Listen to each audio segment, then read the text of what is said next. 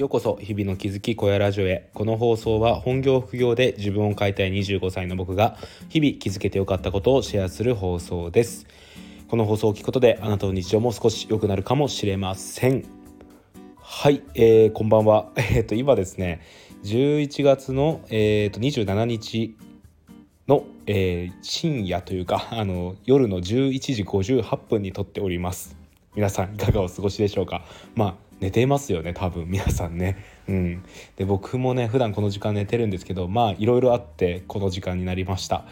はいで今日はなんですけどあなたの日常も少し良くなるかもしれませんと言いつつこの放送を聞くことでは何も変わらないような雑談会をお送りしたいと思います。で話したいことがいくつかあって、3本立てで話していきたいなと思います。1つ目がこの小屋ラジオのちょっと方針について話したくて、2つ目が最近読んだ本の話で、3つ目が今日の話ということで、お話をしていきたいと思います。よろしければ最後までお付き合いください。そしてこの放送は雑談会となっておりますので他に聞きたい放送があればそちらを優先していただいて大丈夫です。はい、そんな感じでまず1つ目なんですけど小屋ラジオの方針ですね。これちょっと僕すごい最近悩んでいるんですよね実は。っていうのも最近ですねこのスタンド FM で収録したものがそのままポッドキャストでも流れるように設定しているんですよね。でですねこれが驚くことにポッドキャストのマーケティング部門のランキングでトップ20に入ったりとかもするということで、比較的ね自分としては驚いていてでなんか聞かれているんだなっていうことをねすごい実感したんですよね。でポッドキャストに関してはちょっとどれだけ再生されてるかを自分の目で確認する方法がよく分かんなくて、実際のところの数値っていうのはよく分からないんですけど、ただ一定聞かれているっていうことを考えた時にそうですねやっぱり有益な放送をしていかないといけないんだよなっていうことをすごい考えているんですよ。で、その有益な放送をしていかないといけないと考えていく中で自分ができる放送ジャンルっていうことを考えると、2つあるなと思っていて1つはコミュニティ運営についてなんですよね、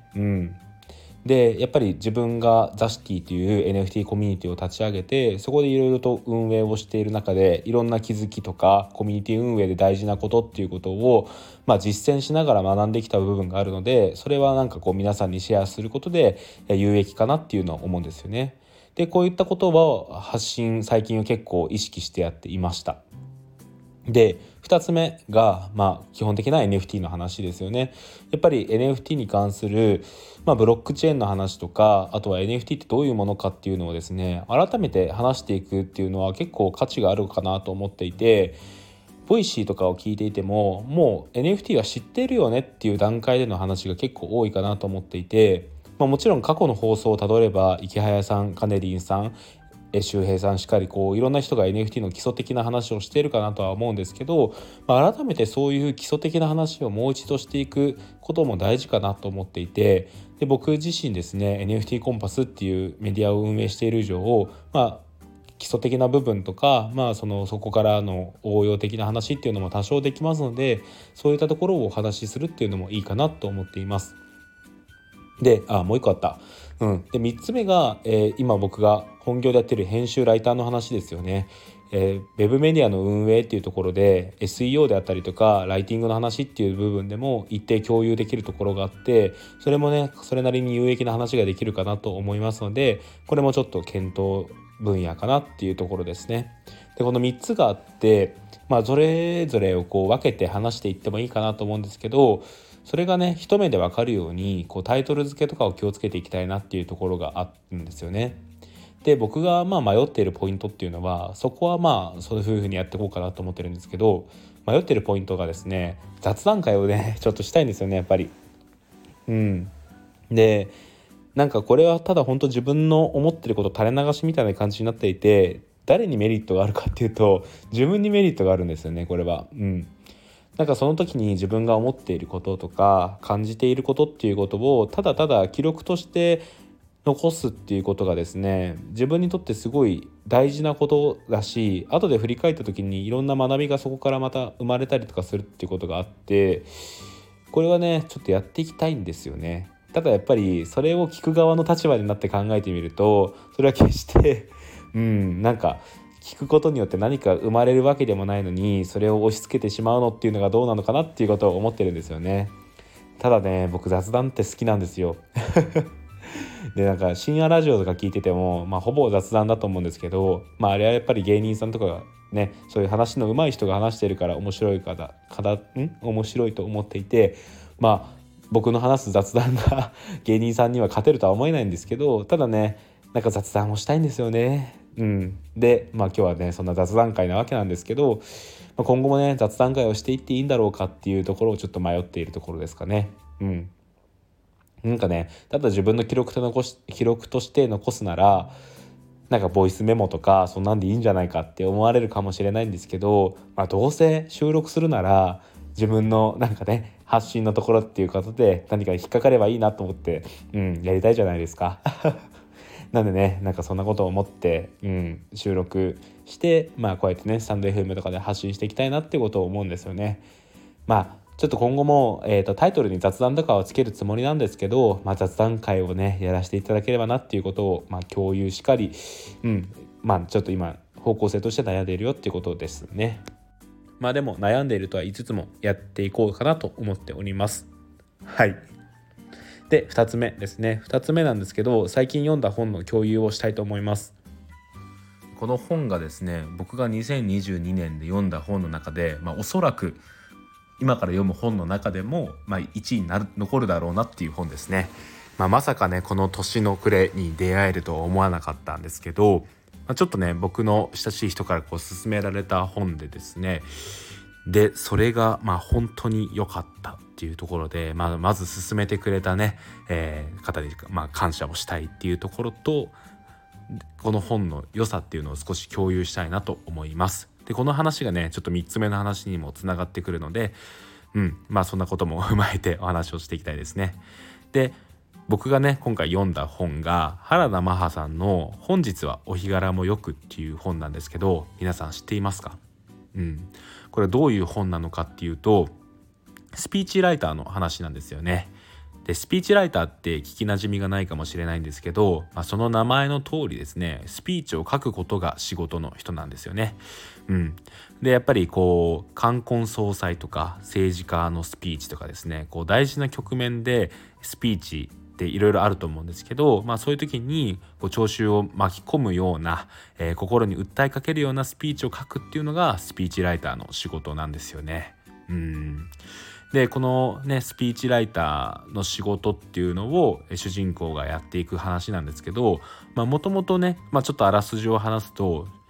主人公は製菓メーカーで働く OL なんですよね。で OL から始まって、で最初ですね、結婚式から話が始まるんですよ。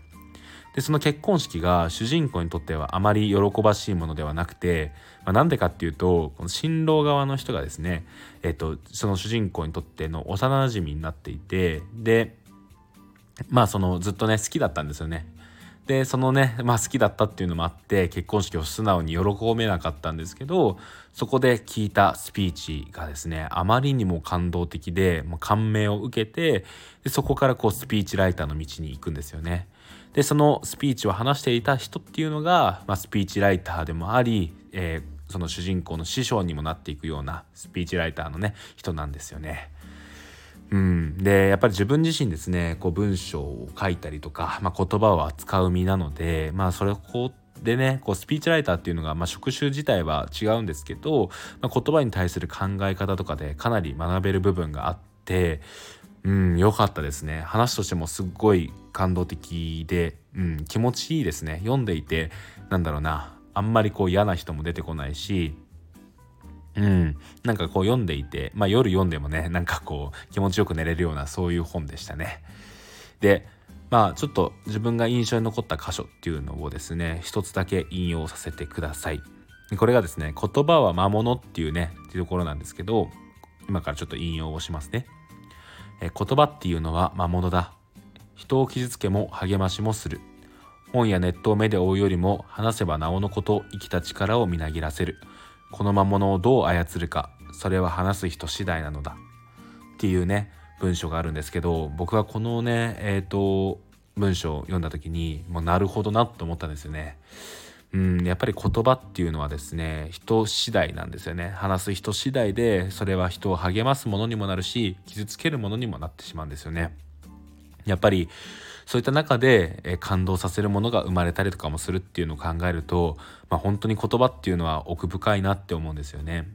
で、僕やっぱりその中でもね、日本語のなんか奥ゆかしさみたいなのってすごい好きで、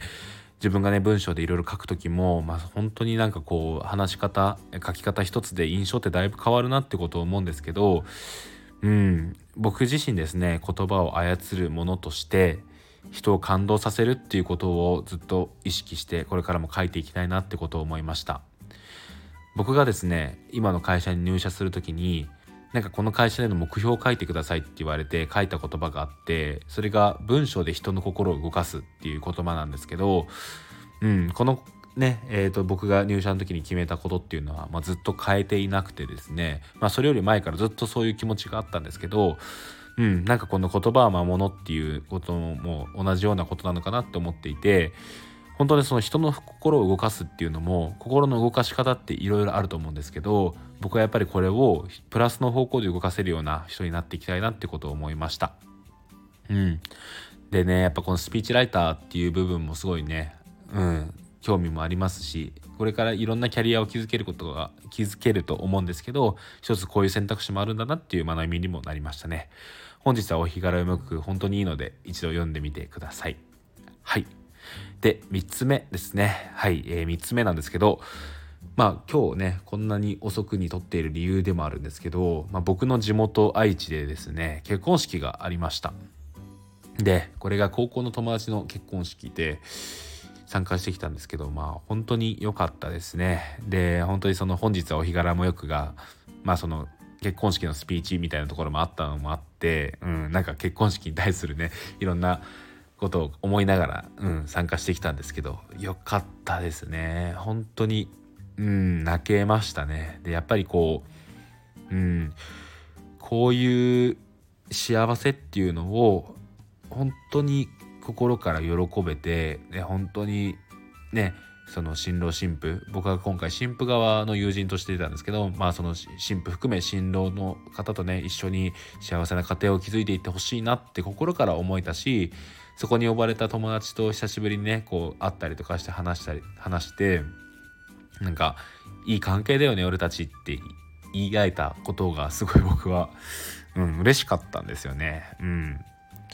なんだろうな、高校の友達で、かつそれが高校1年生の頃の友達だったんで、ほんと10年来の仲なんですよね。で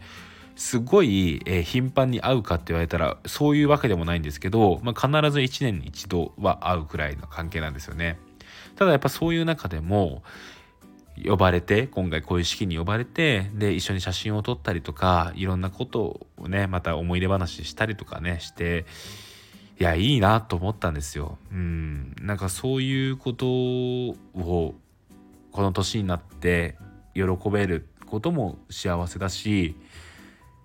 言葉にちょっとね、これが表現がまだちょっとまとまってないんですけど、なんかそういうもろもろ含めて、自分の式に参加したこと全部トータル含めてですね、幸せだなって思えることが自分にとってなんかすごい嬉しくて、なんか純度 100% で幸せだなって思える瞬間って、そんなに、生きていく中で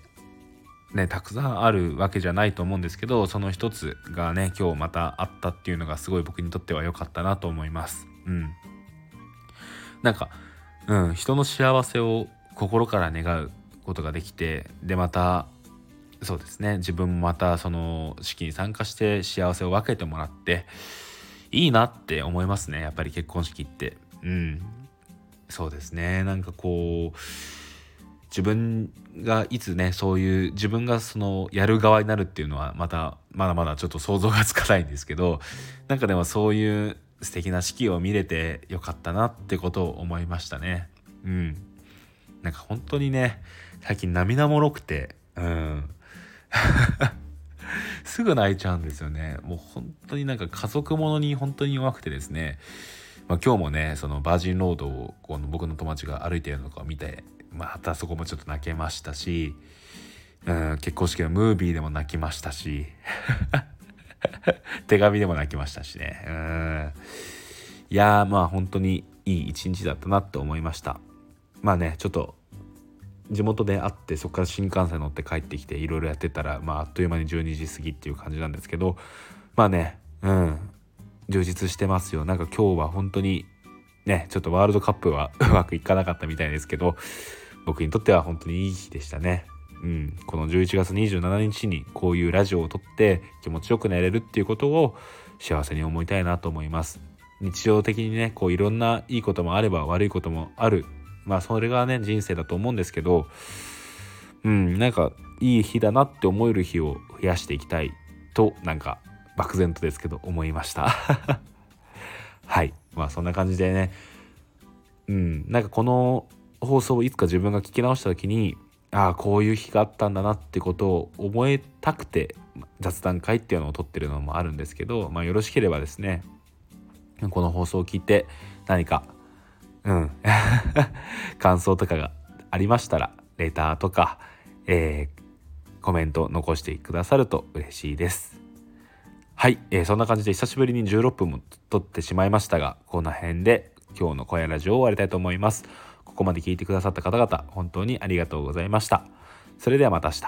バイバーイ。